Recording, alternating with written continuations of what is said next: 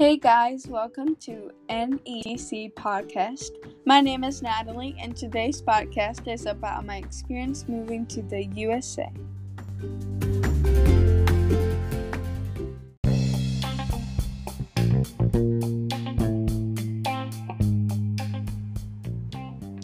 When did you move to Texas? We moved on January 6, 2018. Did you ever imagine moving countries? I lived my whole life in Brazil. I couldn't imagine moving without knowing anything, and moving cities is already hard. Imagine moving countries. How was your family feeling? We were excited and scared at the same time. Who was scared the most? Definitely my dad. He's the kind of guy that if he lives near family and friends, he will stay there forever. Who was more excited? My mom. She was encouraged the whole time.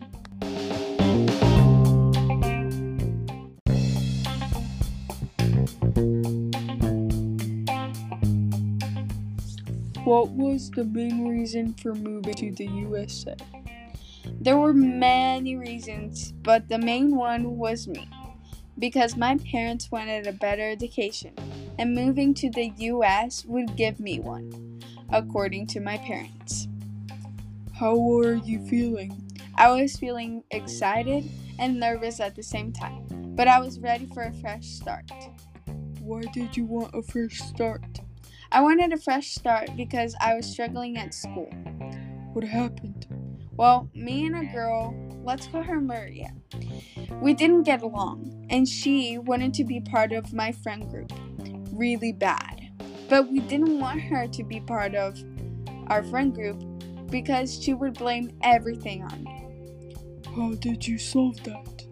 I didn't really fix anything. It was so frustrating that I almost moved schools, but we moved before it happened.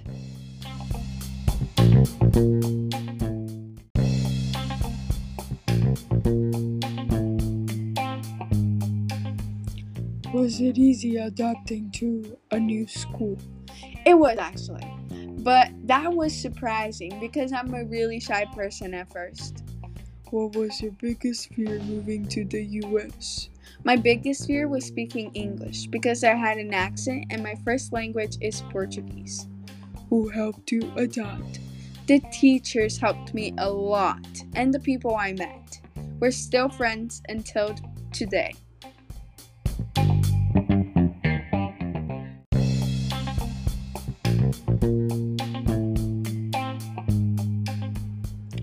Are you thankful for them? Yes, absolutely. What is a message you want to tell the people hearing this? I want to say that interactions are very important in life, and moving to another country like I did requ- requires interaction.